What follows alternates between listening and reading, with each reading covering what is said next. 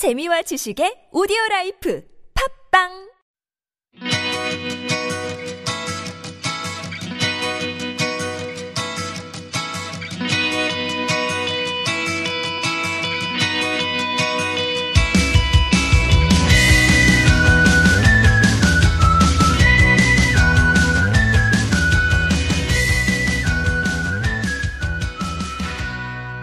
안녕하세요. 함께 성장하는 방송의 박재하입니다. 지난 시간에 이어 더 퀘스트 출판사 지은이 크리스 기라보의 쓸모없는 짓의 행복을 주제로 이야기를 나눠보겠습니다.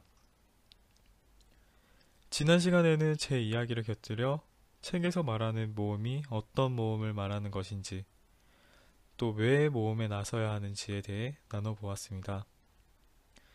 오늘 이 시간에는 책에서 소개하는 사례들을 통해 모험에 대해 조금 더 이야기 나눠보겠습니다. 먼저 오클라호마에 살고 있는 주부 사샤의 이야기부터 들려드리겠습니다. 사샤는 금융감독관으로 유럽에 체류했던 양부모를 따라 해외에서 성장했습니다. 어렸을 때 그녀는 주말에 그리스로 놀러 가거나 스칸디나비아로 휴가를 떠나는데 어려움이 없었죠. 하지만 아이를 키우며 오클라호마에 살고 있는 지금 그녀가 세계를 둘러볼 기회는 훨씬 줄었습니다. 어릴 때의 추억을 항상 그리워했던 그녀는 요리를 통해 세계의 다양한 문화를 알아본다는 아이디어를 생각해냈습니다. 오븐으로 떠나는 여행이라는 프로젝트였습니다. 이 프로젝트의 목표는 전 세계 모든 나라의 요리를 자신의 주방에서 소개하는 것이었습니다. 사샤는 매주 한 나라를 정해 한 끼의 식사를 요리하기로 했습니다. A부터 Z까지 알파벳 순서에 따라 각 나라의 요리를 하다 보면 총 195수가 걸린다는 계산이 나왔습니다.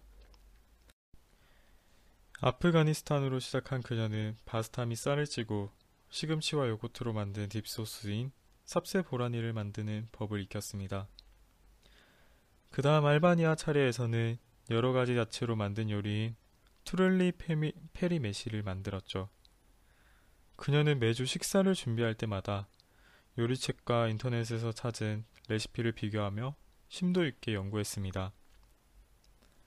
하나의 메인 요리와 넉넉하게 만든 전채 요리, 그리고 곁들임 요리까지 나오는 한 끼의 식사가 매주 인터넷을 통해 공개되었습니다.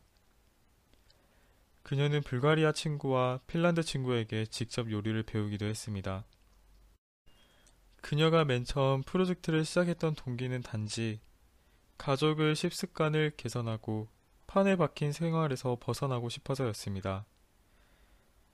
어려서 여기저기를 여행했던 경험이 그리웠던 그녀는 후추를 다지고 빵을 구우며 외국과의 연결고리를 다시 만들 수 있기를 바랬죠. 하지만 그녀의 프로젝트가 지닌 메시지는 점차 더욱 커졌습니다. 그녀는 사람들과 함께 식사를 나누고 다른 문화를 알아가며 평화를 추구하게 되었습니다. 그렇게 프로젝트를 시작하고 3년이 지나자 그녀의 시야는 훨씬 넓어졌습니다. 그녀는 학교나 여러 포럼에서 특강을 요청받았고 음식을 통해 다른 문화를 이해하고 배우겠다는 아이디어를 받아들인 사람들이 늘어나면서 그녀의 프로젝트를 따라하는 사람들도 많아졌습니다. 이 프로젝트로 사샤의 삶에 변화가 일어난 것입니다. 그녀의 모험은 참 모험적이고 독창적인 모험 아닌가요? 그녀는 왜 외국 음식을 한두 번 만드는 정도로 끝내지 않고 전 세계 모든 나라의 음식을 요리하는 임무에 매달린 것일까요? 사샤의 프로젝트는 프로젝트에 그치는 것이 아닌 모험이었기 때문에 더 커졌습니다. 그녀는 오랜 시간에 걸쳐 작업해야 하는 구체적인 주제를 선택했습니다. 이는 재미있고 도전적이며 의미 있는 노력이었습니다. 사샤의 모험에는 어떤 모험적 요소들이 있을까요? 사샤의 프로젝트에는 나라의 숫자가 정해져 있습니다. 분명한 목표가 있었던 것이죠. 그리고 진행 상황이 측정 가능했습니다. 그녀는 식탁 옆에 걸린 세계 지도에서 그 주에 요리한 나라를 색칠했습니다. 매주 어디에 도달했는지를 보는 과정은 즐거웠죠. 그리고 그녀에게는 오클라호마 너머의 세계를 알아본다는 목표가 있었습니다. 자신이 어려서 경험했던 삶에 대한 갈망을 식탁 위에 올려놓는 방법으로 모험을 떠난 것이죠. 더불어 모험으로 진행하면서 그녀의 시야가 점점 넓어졌습니다. 그녀는 학교나 커뮤니티 센터에서 강연자로 나섰습니다. 그녀의 목표는 다른 문화에 대한 이해를 바탕으로 평화, 평화의 메시지를 전달하는 것으로 발전했습니다. 그리고 그녀가 모험을 진행하는 데는 시간을 들여 집중하는 노력이 필요했습니다. 알파벳 순서대로 각 나라 요리를 했기 때문에 그녀는 차례를 바꿀 수도 없었죠. 막다른 길에 다다랐거나 요리하기 힘든 나라들이 연달아 나오더라도 그녀는 방법을 찾아야만 했습니다. 이 사례를 통해 여러분들은 아마 책의 이 부분을 이해하실 수 있을 겁니다. 무엇이 되었건 이 세상에는 당신 자신을 넘어서게 하는 거대한 임무가 있다. 부름을 영적인 용어로 여기든 그렇지 않든 진정한 부름은 당신을 도전하게 하고 전율하게 할 것이다. 진정한 부름은 대가를 요구한다.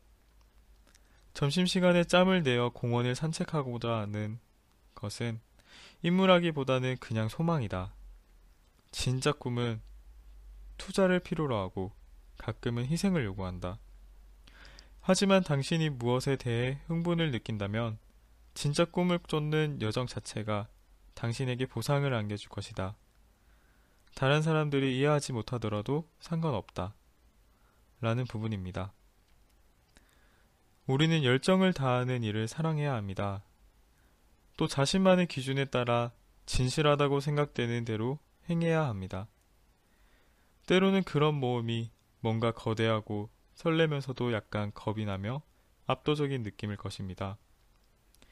그리고 아마 우리는 그 기분 속으로 깊이 빨려들게 될 것입니다. 내 앞에는 어떤 모험이 있을지 기대되지는 않으신가요? 여기까지 두 번째 이야기를 마치고 다음 시간에 세 번째 이야기로 찾아뵙도록 하겠습니다. 항상 무엇을 나누고 도움이 될지 고민하는 방송이 되겠습니다. 함성 들으러 오세요.